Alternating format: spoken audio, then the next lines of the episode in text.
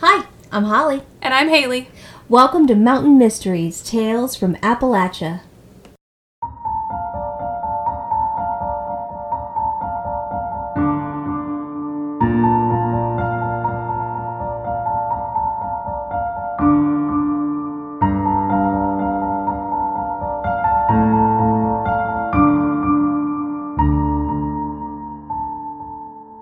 Welcome back. Hello. So, as you noticed, uh, we pulled from the Patreon vault. It was, uh, We had to. you know, you know, sometimes you just have those crazy weeks. So, Yeah. um, I do w- want to give a shout out. Okay. We have a new listener. Do, do, do. I'm not going to say her name, but she is my physical therapist. Aw. Yes, and uh, so she was telling me she we were just talking, and she said, "Oh, what kind of hobbies do you have?" And I said, "Oh, you know this, that. Oh, I have a murder podcast." And she, "What?" And I was like, "Yeah." She was like, "What is it? I love podcasts and blah blah blah." So I told her what it was. I apologized in advance. And uh, the next time I came in, she was like, "I've listened," and I was like, "Wait, what? Really?" And she was like, "Yes, you told me to skip the early ones." So I did. I was like, yeah. And she's like, so I listened to the most recent ones. And she was like, I love it because it reminds me of, um, I guess a podcast with two girls like early on before they got like Oh. real big and corporate She told me what it was, but I can't remember what it was. Anyway, um, but she was like, no, I really love it and it's great. And so I was like, oh, thank you. And I did apologize again, um, just in general, as I do. Just in you know, general. Just a you know, general sorry, apology. Just over over everything for what was, what is, and what will be. What will be. You know. So if you're listening, Hello. uh, hopefully you are. Hello, big shout out. I saw you earlier today. Nice. you know who you are. You know who you are. I love yes, it. I yes. love it. Yep. So that's my big shout out. Cool. Haley, Hmm. I just want you to know that this story today, and for the rest of you guys to know, Mm. the story's a little intense. Um, yeah. Okay. And it involves a school shooting. Yeah. Yeah. So I just wanted you to be aware. But it's a it's a story that I have actually never heard until recently when I was researching it. So I think it's an important story to tell because this is pre Columbine. the story. Oh, wow. So this goes back a little bit. So we're starting in December of 1997. You're pooping in your diaper. You're drinking a baba. Mm-hmm. You're doing all the things. I was a teenager. Who was? What, what, December? December. So it's your first Christmas. A few months old, yeah. Yeah, yeah. Eight months. Eight months. Yeah. Yeah. Living your best life. Living my best life. Not sleeping at night. Crying a lot. It's a very colicky baby. Yeah. Screamed a lot. Your mom probably had regrets. She did. Yeah. She might still. no. Now she's like, oh, what a wonderful I child. know. A, this is so great. We are like best friends, though. I think that you had to get through that tough time and Yeah. you know Of infancy. of infancy Right. to then you know And then my teenagers. yeah Those were rough times. absolutely for anybody. But now we're close. Now we're tight. I really like that. I mm. respect that. Great. It's good. Mm. Okay, so uh, December of '97, our number one song here, Haley, is "Candle in the Wind" 1997. This was Elton John remaking his original song that was about mm. Marilyn Monroe. He altered the words to pay tribute to Princess Diana, who passed away that year. Yeah. The number one movie at the box office was not yet Titanic because it opened December 19th. It was Flubber. Have you ever have you ever seen this movie? I've not seen it, but I know, like, I've seen the poster and yes, stuff for it. this is a Robin Williams Yeah. movie. Uh, he's like a mad scientist, and he creates this thing, this like green slime stuff called Flubber, and Mm-hmm. it creates a life of its own. Terrible film. At least I, I went to see it at the theater. It was not worth our ticket money, but you know. Then again, Mm-hmm. I saw Titanic like nine times, so, So, there's there's I'm that. Not seeing, I'm not a Titanic fan. I enjoy Titanic. I think I am I am of my generation. Mm. You know, where I'm like, oh, Leo, whoa. Mm. you know, Gotcha. and you just hope the ship doesn't go down, but It you know does it will every time. every time, Every time. every time. But today we're headed to Paducah, Kentucky. Oh, okay. I love Kentucky. I do too. It's More pretty- specifically, we're going to Heath High School. Okay.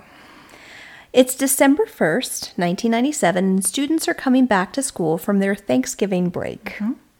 A little after 7 a.m., a Christian youth group begins their meeting, which always concludes with a prayer. Mm-hmm. While the youth group is in front of the school, a freshman by the name of Michael Carneal rode to school with his older sister. Michael had a blanket covering what everyone thought was an art project that he had been working on, mm-hmm. so it was just covered up. What was actually under the blanket was no art project. It was a shotgun and a rifle. In his backpack contained a loaded Ruger MK2, which was actually a 22 caliber caliber, Caliber. pistol. yeah. Yeah. Michael's sister parked the car and the two um, went their separate ways.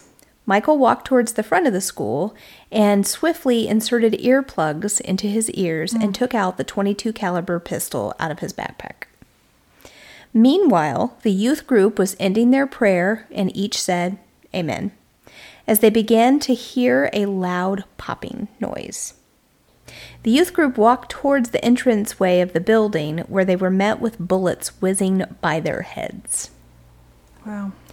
Ten rounds of bullets were fired at quick succession, striking five students from the youth group. One student, Brittany Thomas, recalls turning around and coming face to face with the gunman. She states she was, quote, kind of facing down the barrel of a gun, end quote. Students, teachers, and the principal alike were stunned in horror and actually shell shocked. Um, one student even said that she was yelling at her principal to do something and he was just standing there. Right, I just like couldn't do anything. Well, this is like you said, pre-Columbine. This is So, pre Columbine, like- so every nobody has context for this. right. There's no like this is so out of like now it's so normal. Mm-hmm. But back then, before I mean, this was unfathomable. This is a year and a half before Columbine, Yeah. and the world d- didn't know what to do with this. I mean, it was you were safe at school, Mm-hmm. Yeah, and like especially this- this, school, Right. Mm-hmm. It's very small, and everybody kind of knew everybody. So for something like this to happen, Mm. nobody knows what to do or how to Mm-hmm. handle it. When Michael finished his rampage, he placed the pistol um, on the ground and surrendered to the school principal, Bill Bond. It was at this point that Michael, in the horror of what he had just done, turned to another student, Benjamin Strong, a member of the Christian youth group, and he said to him, quote, "Kill me, please. I can't believe I did that." So, we've got this guy who's filled already with like complete regret, like Right.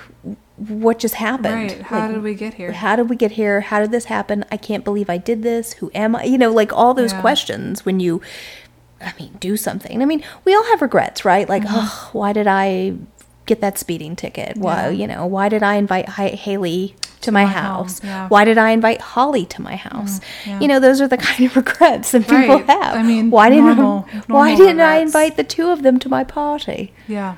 Yeah, a lot of people have those regrets. Yeah. So just if you think we're cool, We're not. we're not. We're not. No, you don't want this. so um, let me tell you a little bit about Michael. Yeah. So Michael Adam Carneal was 14 years old. Um, he had been struggling for a long time with anxiety and depression, but as time went on, he began to have increasing paranoia. Michael had been bullied a lot at school. Um, kids would taunt him, you know, tease him that he was gay and that kind of thing. Now, I want to say, in the 90s, mm. that was very common. You know, obviously we don't have the the social conscience that we have nowadays to be like, what are you what is that? You know, it was like, Right. ho ho, you're gay. And you know, these children who were growing up, you know, curious about sexuality and that kind of thing, you know, they this was horrible. This was like a horrible right. thing for them, you know. So he is really upset. At home, Michael feels pretty disengaged with his parents and just has this overwhelming sense that they just don't love him. They just mm-hmm. don't care about him. They don't love him. That was his perception, Right. I will say. Right. His increasing paranoia led him to cover the windows and air vents in his bathroom because he believed he was being watched. It's a bad sign. Yeah, that's not good. That is not good. Several weeks prior to the shooting, Michael had stolen a 38 caliber revolver from his parents' bedroom and attempted to sell it at school. Wow. That's bold. Um, when another student caught wind of Michael's plans to sell the gun, he said, "Give it to me. give it to me or I'm going to the cops and I'm going to tell. Yeah. And I don't know if Michael ended up giving him the gun or not, um, but Michael did warn, quote, something big is happening on Monday, end quote. Wow.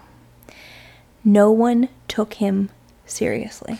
Well, and like I keep thinking, like, okay, we have all these warning signs, all this stuff, but again, this I've put myself back in the time period that we are in. This is, you know, really pre having school counselors in the Yep. building, having school social workers, having you know SROs. SROs even. 'Cause I- the, my first thought immediately was like, well, where's their SRO? Like, well, they didn't have one because that's not a thing we did. That was not a thing. So, And it's interesting, I was thinking about it. In high school, towards the end of my high school, probably maybe junior, senior year, they were like, oh, we're going to get an SRO in here. And I was like, uh, what? I was like, what and they didn't even call them SROs at that point. I forget what they, re, just, I think they just called it a resource officer. That was it. I, I don't even remember. But anyway, I mean, it just wasn't a common thing. So you know that in 1997, they don't have anybody who can help deal with this, who can help the kids. There's probably not a school counselor, Well, like in the traditional sense. Right. And for our international listeners, I know y'all are out there, and this is a foreign thing for some of y'all. Thank goodness, um, it's a very common thing in America. Um, S- SRO is school resource officer, which is usually a sheriff's department. Ours in our county is sheriff's deputies, um, who are specifically trained for school Yes. duties. Um, so our SRO is at our building every single day. Um, we always have an SRO on campus with us, which is some schools don't have that. Our every school in our county has an SRO, um, Yeah. which is great. Um, and he's a very big part of our school culture. Absolutely. Um, and we've, you know, we're really cognizant about, you know, making sure that his interaction with students for the most part is positive, um, which is great. And he's great with kids. He'll, and he'll tell you he's not, he's a big softy. Um, we love him. But, you know, I do feel as a employee in the school building, like I feel safer when he's there yeah. like if something were to happen i feel better knowing that he is in the building and that he is there and i feel like our kids are safer because he is there and when he is not there and there's someone not that they're not great too like whoever comes in his place but like i i'm uneasy when he's not there Yeah. because he just has such a good relationship with our kids Good instincts. with the staff Mhm. like does have good instincts i know he's competent i know he's doing his job i know he's constantly monitoring i just i feel safer with him in the building Exactly. Exactly. And I think that that does bring reassurance. Mm-hmm. I wish that that was a thing in schools in the 90s. I really do. I think, you know, my gosh, I wish we had social workers. Like, I think Yeah. about that. We didn't have social Well- workers in high school. and i know there's a lot of controversy about having like armed people in school um, like i don't think anybody except our sro should have a weapon Right. in school um, but we are very um, cognizant especially in our building of making like he's a part of our student services team Right. um, whether he wants to be or not. We've included him. Um, so like there's times where like if I have a question as a social worker, like I'm calling him to come in with me and we're talking to students together.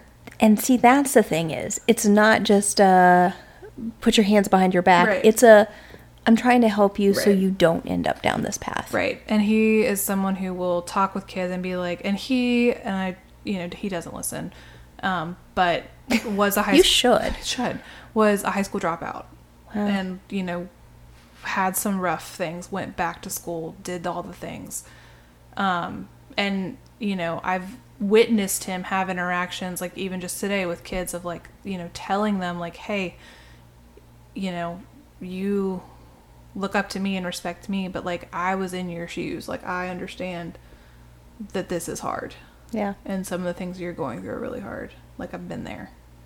And is willing to like make that connection with kids and that's so important because having an SRO in the building who is not that way can be so damaging. somebody who is willing to be vulnerable. Mm-hmm.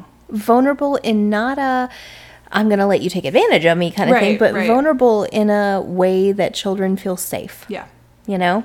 And, f- and kids do. They feel safe with him and they feel safe going to him. Um, so we'll have kids sometimes that just go directly to him.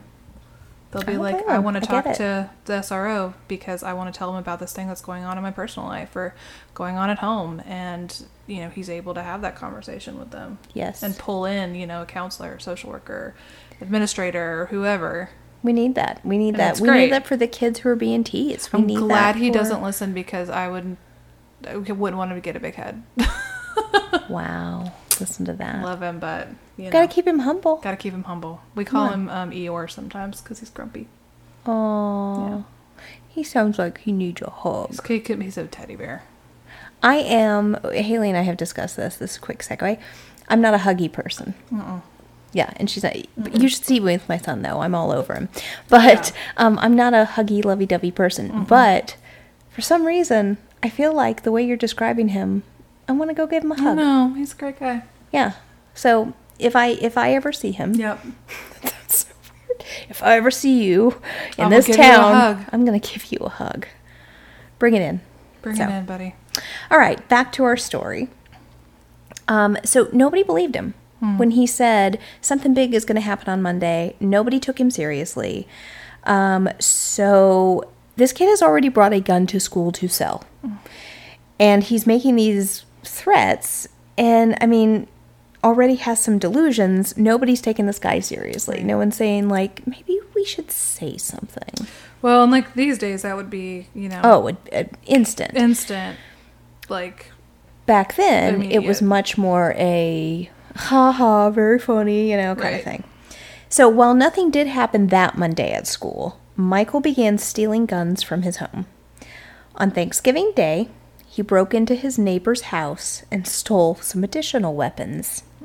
These included four uh, 22 caliber rifles a 30-30 rifle, a 22 and a 12 gauge ammunition, earplugs, and then later the Ruger and several 22 magazines. Yeah, a day and or I two. don't really know what any of that means. Me neither. Um, who's our gun expert that emails us? I can't remember. Um, I'm sorry, I so forgot your name. Hang on, continue. I'm gonna, I will call you Mr. Gun I'm gonna Expert. get, I'm gonna get an email. Two days after Thanksgiving, Michael stole two shotguns from his father's closet and hid all the weapons underneath his bed. Here's the here's the good news I'm going to say. Mm-hmm. I am anal about my son keeping his room clean, so if I mean if he had guns under, under his bed, I would know. You would know. Yeah. Yeah, Yeah. Currently it's monster trucks. Right. Just saying. that's fair.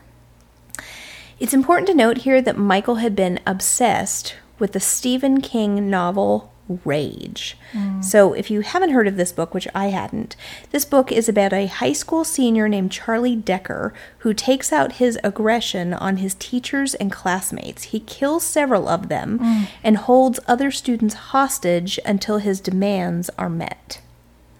Yeah. And that's what? It's a Stephen King book and it's called Rage. Okay. Yeah. Michael kept a copy of Rage in his locker. Yeah. And after hearing about the shooting, Stephen King requested that the novel be put out of print because he didn't want anybody else to be Right. inspired to hurt Yeah. others, which. Bravo, Stephen King. Yes. That's amazing because most people would be like, well, I want to make a profit, so I don't care. But no, he didn't. I love that. Did you find out? Uh, Mm-hmm. I'm working name? on it. I think okay. it's Doug. Oh, it might be Doug. I think it's Doug, but I'm looking Doug, again. going to have to let us know. I know he will. Good. Which I appreciate. Good. But yeah, I'm 99% sure it's Doug who always gives us the lowdown on the guns. Good. I appreciate that. I do Let us know. Let us know. Uh, so we've talked about the shooter, but I think it's also important to talk about the victims of his rampage here. Um, there were three young girls killed and five students wounded, so eight altogether. Mm. Um, so those included, these are the ones who were killed. Um, Nicole Hadley. She was a freshman. Um, she was in the school band. She played on the basketball team. She actually, when they first came, the ambulance first came, she was alive. So they took her to the hospital, and she was able to live um, until about 10 o'clock that night when she passed away, unfortunately. She was a transplant uh, to Paducah from Nebraska. She had only lived in the town for about a year. Oh, wow. Yeah. So Um, her parents donated her organs. Um, President Bill Clinton actually said that this was a very courageous decision for her parents to donate her organs, and because how hard would that be to lose your child? Yeah, and then have to make that decision. Yeah, yeah. Yeah. So he said it was a courageous decision in his proclamation um, on the National Organ and Tissue Donation Awareness Week in 1998. The next one um, is Kayce Steger. Um, she was a sophomore. She was 15 years old. She was in the school band as well. She played the clarinet, and she was in the Agape Club um, along with the softball team. What's the Agape Club? I don't know. Do you know what that is? I know agape is a it's a Spanish word, Well, yeah. um, and it means agape club. It's a school club open to all students in all grades. That's great. Give me more. oh, it's a Greek word meaning a complete, uncompromising love, like God's love for us. So it sounds like it's a Christian Oh, organization. Okay. Nice. Um, purpose is for, for this school. Um, its purpose is to support the desire for spiritual fellowship of students, regardless of faith or personal beliefs. Bulk of the teaching and prayer will be Bible based and Christian oriented, and focus on you know Christian teachings. Okay, nice. I like that. but I like that it's you know it's open to all, and um, yeah, that's that's nice. Okay, continue. Well, Kayce um, was an honor student, and she wanted to be a police officer, so she Oh, was wow. involved in the Law Enforcement Explorers Club. Oh, very yeah, exactly. And she, again, was alive when she was taken by ambulance, but once she got to the hospital, 45 minutes later, she passed. Oh wow. Yeah. Um, and then Jessica James um, was a senior. She was 17 years old. She was also in the marching band. She died um, while in surgery the afternoon of the shooting, so they weren't able to save her. Yeah. Um, the five students that were wounded in the attack but survived include Melissa Missy Jenkins. Um, she was president of the Future Homemakers of America Club. She was 15 at the time. She was paralyzed um, Oh from the chest down after being shot. Yeah. Um, and she has since appeared on many, many things talking Yeah. about this. I saw her and her twin sister, Mandy, so it was Missy and Mandy. Um, they were in an episode of that show, I Survived, Oh, wow. that I cannot stop watching.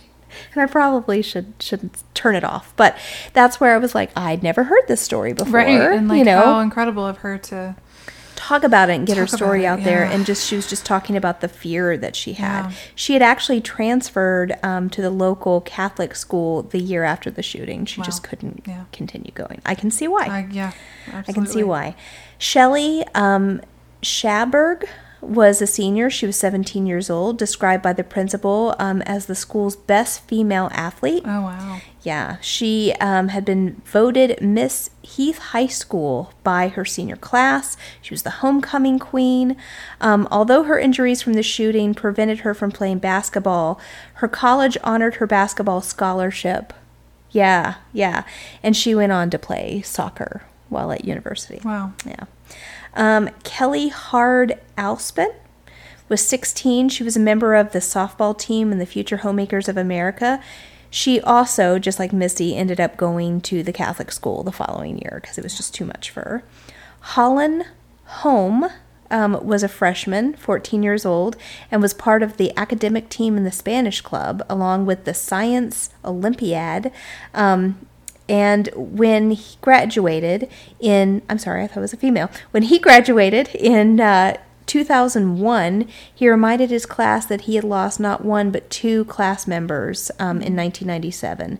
And he just talked about how important it was to speak up if they felt like there were threats against other Yeah. students, teachers, or their school, which, oh my goodness, so ahead of your time. Yeah. Lastly, Craig Keene was 15 years old. He was also a member of the Agape Club, um, the band, basketball team. He um, also was shot and survived. So, wow. yeah. It's just, it's such a weird thought, right? To send your kids to school, and it's just such a normal thing. It's like us going to work, right? You get up, you just do your thing. You don't, yeah, you don't ever know what the day is going to be. I never know what my day is going to be. I mm-hmm. think I do, but then it never goes accordingly because we work in crazy fields. Yeah. So, yeah, that's one thing. Like, yeah, you know, it's going to be unpredictable, but this is just what? and this is something that I've struggled with since I started working in the school system is like yeah it's un it is unpredictable you never know what each day will bring but this is always in the back of my mind Yeah. the fact that at any moment this could happen is always in the back of my mind it is I am probably I'm hyper vigilant um, when I'm in the building. I am aware of my exits. I am aware of where students are. I have a plan and just about every part of the building of where I need to get to. Um, A loud noise goes off, and there's a moment, like if there's a loud noise that we don't recognize, where, like if I'm in a room of people, there's that moment where we all we tense, Yeah. and it's like, is this it? Yeah. And then it's like, oh, somebody dropped something out in the hallway. And like, Yeah. not, I mean, you know, 99% of the time is what it is. Right. But there's that 1% chance, It's and I'm not. sure it's greater than 1%. Yeah. There's that chance that it's not. Yeah. And it, that it's that's what it is. And we this is very fresh for me because we recently had a lockdown drill, which um, is never fun, but very necessary to do, um, especially in American schools. And we we did this drill, and I remember asking because I'm kind of stationed near the front office most of the time, and I remember asking my principal like, you know what is what do you need from from us that are up here? Because we don't have students regularly like with us. Um and he said you know we're going to play it out like what we would do in the situation. Um so you know we had all had different assignments and you know I won't go into what all they were but you know we all had different assignments and you know we've we're doing those things like practicing and you know one of the assignments was to you know, get cameras up like on our system so where we can see movement in the hallways. And kind of at the end of that, we were talking about how you know, like I I was just trained on how to do that. And I'm like, okay, should we, you know, rotate and everybody learn how to do this? And somebody made the comment, and I can't remember now who it was, but somebody said like, "Oh no, like you know how to do it." Like I'm like, "Okay, but in the real thing, what's to say that I'm in a different part of the building? Like I'm not going to get up here Yeah. to I'm going to get where it's safe. But also like looking around the table at the, you know, 10 of us that were in that room or so, I'm like the thought in my brain was like there's a very real possibility that not all of us are going to make it into this room. Yeah. And whether that's because we're in different locations or because we're not physically able to make it into that room because something has happened. I was also thinking about, you know, we were talking about it. What happens when you're the one who makes it? Somebody else didn't. Yeah. You just made it because maybe you got in that door faster than they did. Maybe you just made it because you just happened to be at a place where the shooter wasn't. Yeah. Like living with that, I think Yeah. as well would be incredibly difficult. And so I think as much as it uh, like if I lost my child, I would lose my mind. But also being the victim who survives and those feelings. I mean, you know, they're courageous ones too, because not only Yeah. do they deal with the physical injuries, but they're dealing with the emotional Yeah. baggage of that too. Why did I live? Yeah. Why did I live and why didn't my friend? Yeah. How, gosh, and to be, I mean, these, most of these kids were 14, 15 years old, Mm-hmm. like really young. That's a lot. That's a whole lot to deal with. And I talk to people all the time about like, and I'm very open about the way that I feel about, you know, gun violence and, and things like that. Um, but I'm very open with people about like, you know, being prepared for, you know, if it happens in the place that I work. Um, and people are like, oh, you know, you can't think like that. You, you know, don't think like that. Like, I know, think that- you should But I'm like like, it's. I think it's dangerous to not. I agree. Like I wish I didn't have to. I wish I didn't have to, but I do. it would be naive for you not yeah, to. I do have to think about it. I think about it constantly, not to the point where I can't do my job and I'm afraid to do my job because I love what I do and I love my school and I love the kids that are in my building and the staff that are in my building and the community that we have. It is so great. And but I I think it's dangerous to not have it in the back of your mind Absolutely. that this could happen. It could happen anywhere at any time. It could happen in the grocery store. It could happen, you know, it's not just schools, but we have to be so cognizant of it in schools, especially.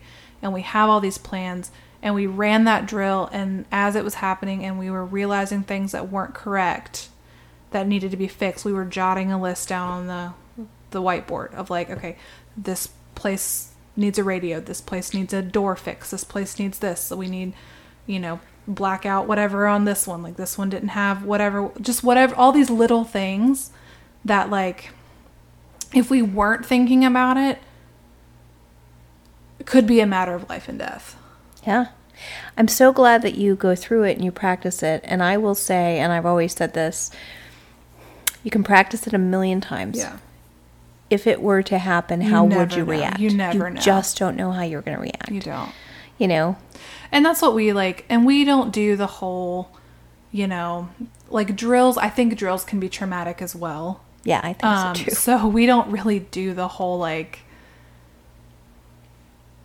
I mean, in a way, we do like the lights off kind of thing, but we're very clear that hey, this is a drill. This is what we're talking up, it's gonna about. be okay, you're This is safe. what it is. We'll announce it. You know, like we go over the there's an intercom and say like, hey, this is a drill. This is what we're doing. All clear. And we have at our school, thankfully, which is very you know, once it gets to the point where we can use it, um, a really great safety app that's on our phones where we're able to communicate with each other and also account for all of our kids and get help faster, um, which is really, really great. And we have a, you know, thankfully our administrative team is very on it about safety. Like we're very safety conscious in our building, and I feel very good about the place that I work and the safety that I have. But it is still in the back of my mind every single day that I walk into that building that I may not walk out of that building. Yeah. And that's like that's not a you know, doesn't stop me from doing my job, Right. but it is a thought in the back of my mind of like, you know, and that's anywhere. That's at these It's days, true. especially in I mean, America. that's true. anywhere you go. It- I I was actually talking to my my boss today. Um, there's some information that in a little bit I have to deliver. That's not you know going to be pleasant. pleasant. And I was just processing what the ramifications could be, either in the moment that it's delivered or afterward. Mm-hmm. And, you know, I was giving all these scenarios, and she's like, Why do you think like that? And I was like, Because my brain has to prepare myself for the worst. Yeah. So that when the best happens, the best case scenario, I'm like, Oh, huh Wow. well that was delightful you know well that was much better than i thought so mm-hmm. but but i have to allow myself to go there so that i can be mentally prepared as Yeah. much as possible and like you know i i remember i rem- i was in school when sandy hook happened. I was in high school when the sandy hook shooting happened. And i remember that one that was kind of my columbine yeah. was sandy hook. Um like i remember that. I was glued to my television. I was you know like i i little kids. to process it i needed all the information. Like i that's the way that i process things i i have to know all of the things and i like the not knowing piece really freaks me out so i was like i have to know so i watched all the things and you know that was that was my quote unquote columbine was Yeah. sandy hook and like I remember being in public school after that happened. Like we drilled like we had a lockdown drill every day that week. Afterwards, like I remember doing it and I remember it being a conversation. And I remember after Uvalde um I was working in the school system during Uvalde, and there was a big push for increased. You know, everybody kind of stepped it up on security and Yeah. safety, which is you know I'm grateful that now we, you know, since Sandy Hook, that we're realizing that it's not happening just in our high schools or our middle schools. That this is children in our elementary schools are being targeted. I, I worry about my son's preschool. You know, like that's a fear I have sometimes. Um, so you know, no one is really immune, and I think that's the scariest part of Yeah, it. it is really scary. It's a yeah, and I don't know what the solution is, um, and that kind of gets into like political stuff that I don't want to get into here. Yeah, um, I but mean, that's not the time and space. But right, but it it is like there we have to do something. I don't know what that. I yeah. cannot give you a solid answer to what it is. But something's got to give. We You can't know, keep doing this. Speaking to the and and gosh, we've taken away from the. We're coming back. I promise. We're coming back. I think one of the biggest things that would be beneficial is more mental health Oh, resources. yeah. I think it starts there by Yeah. first off recognizing something is wrong with little Johnny. Mm-hmm. Johnny has been feeling depressed more than just bummed for a week or you know, Yeah. like this is ongoing. Something Yeah. is wrong. You know, Johnny is talking to himself over there. Johnny is clearly hearing voices. And Jo- not you know, being afraid to address it. exactly and saying you know hey i recognize that you know you're having having some struggles and i want to support you in that. Like what are some of the things you know that we can do to like because the problem is we have wait lists and wait lists you know to see therapists and to get in and you know to have counselors and all these things to have people who are qualified to truly help you and address the issue. Um, and that's one of our biggest i think one of the biggest crisis we're at right now is that we don't have enough support as far as mental health Oh, yeah. um, and this is where this is what our kids need post covid world everybody needs mental health support i mean Yeah. 100% yeah, again, I, I keep saying, you know, how lucky I am to be in the district that I'm in. And, like, does it have its own problems? Sure. Every Everyone district does. does. Everywhere Yeah. does. But what I'm really, really proud of is the fact that we, um, even with cuts and things, you know, as frustrating as it is to lose positions, we've we've maintained, you know, a really solid mental health team it's good in our county. And like speaking for myself as a social worker, I am the only like I only serve one school, which is great. usually unheard of Yeah. for social workers. I serve one school. I have a caseload of about 400 students, Yeah. which is tiny compared to friends that I have in other counties oh yeah um, and I am very lucky to have that, and I get to have that relationship and that connection with kids that I can, you know, and our counseling team, we can quickly identify like, hey, little Johnny, something's off with little Johnny. Like we're able to quickly identify that. and when you as a team and i can say this because we work together Mm-hmm. Yeah. You are trauma freaking bonded. Oh, When hardcore. We are trauma go through- bonded. and and Haley and I have been through this, Yep. and and you Yep. know, when you are in a situation that is a crisis and you know you're responding together you're trying to like you know jump on this and, and get this all figured out and all these things that you're going through you're kind of in the heat of the moment but you're you're working together for a common goal and then afterward it's like but somehow you're just so connected in that so i think One of our administrators today said something kind of profound that's really stuck with me, and I, I need to talk to her about it. Um, you know, her she made the statement of, you know, I think our number one job, yes, we are public education. Our number one job is not to educate these kids; it's to keep them safe. Mm-hmm. It is it's changed it is to keep our children safe. And because if they're safe, they can learn. Yep. If they're safe, they can be productive members of society.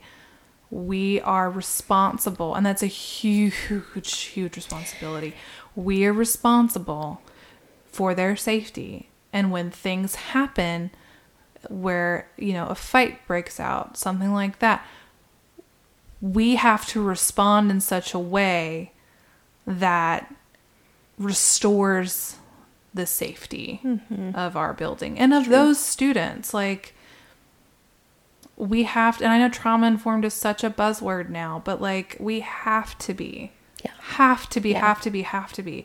Because I can't expect little Johnny to go to math class when, you know, his world's falling apart Yeah.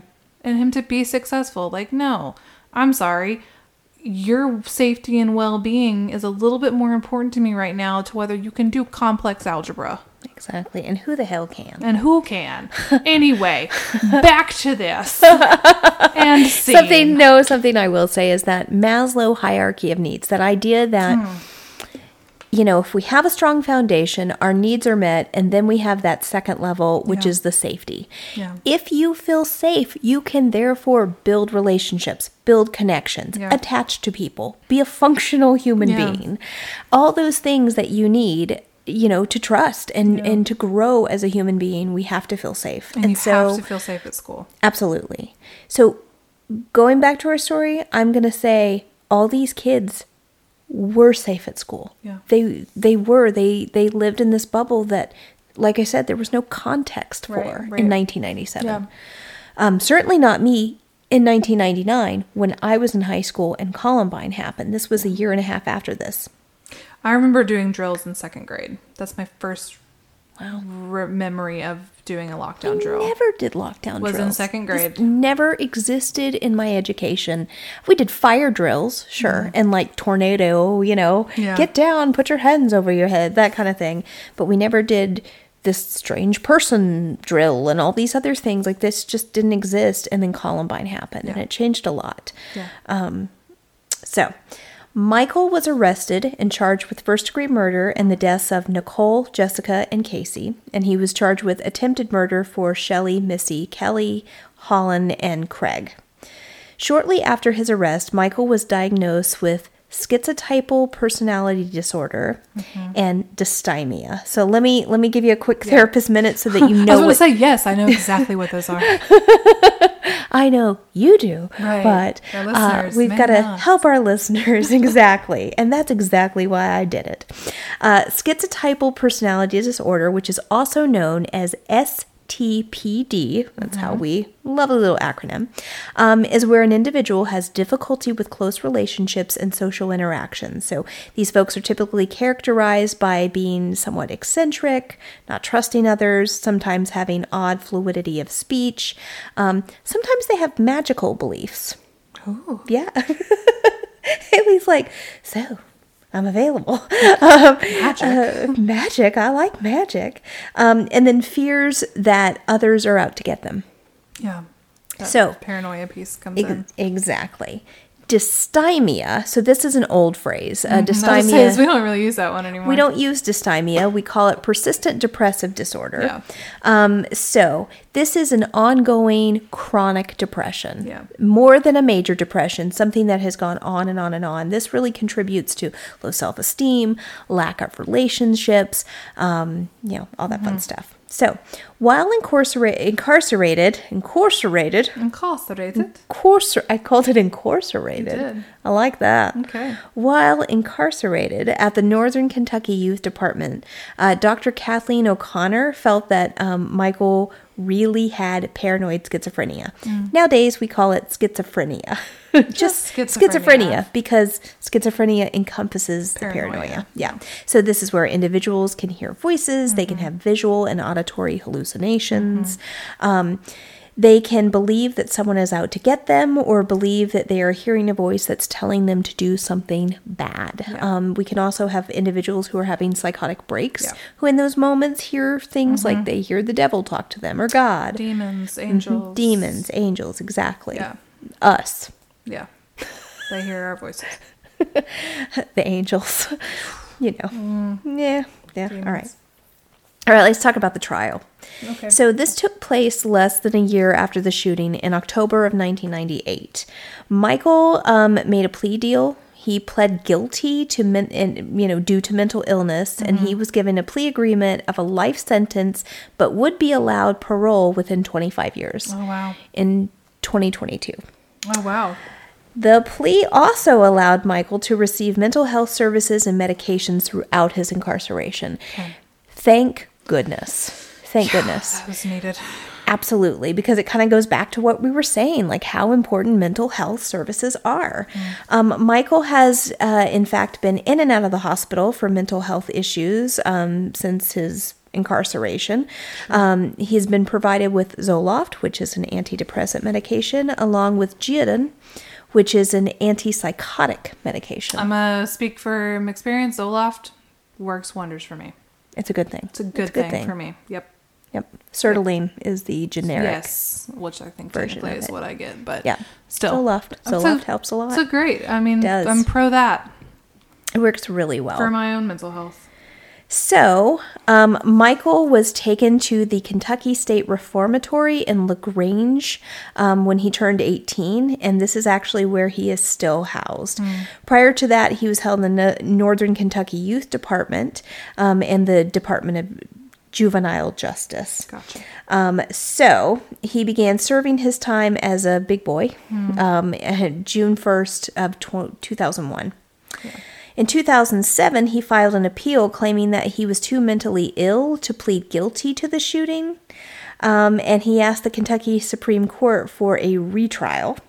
Prosecutors ended up appealing this, and the Supreme Court just rejected the request, obviously. Um, in 2012, he attempted to withdraw his plea of guilty, claiming that he was mentally ill at the time that he made it, so it shouldn't stand.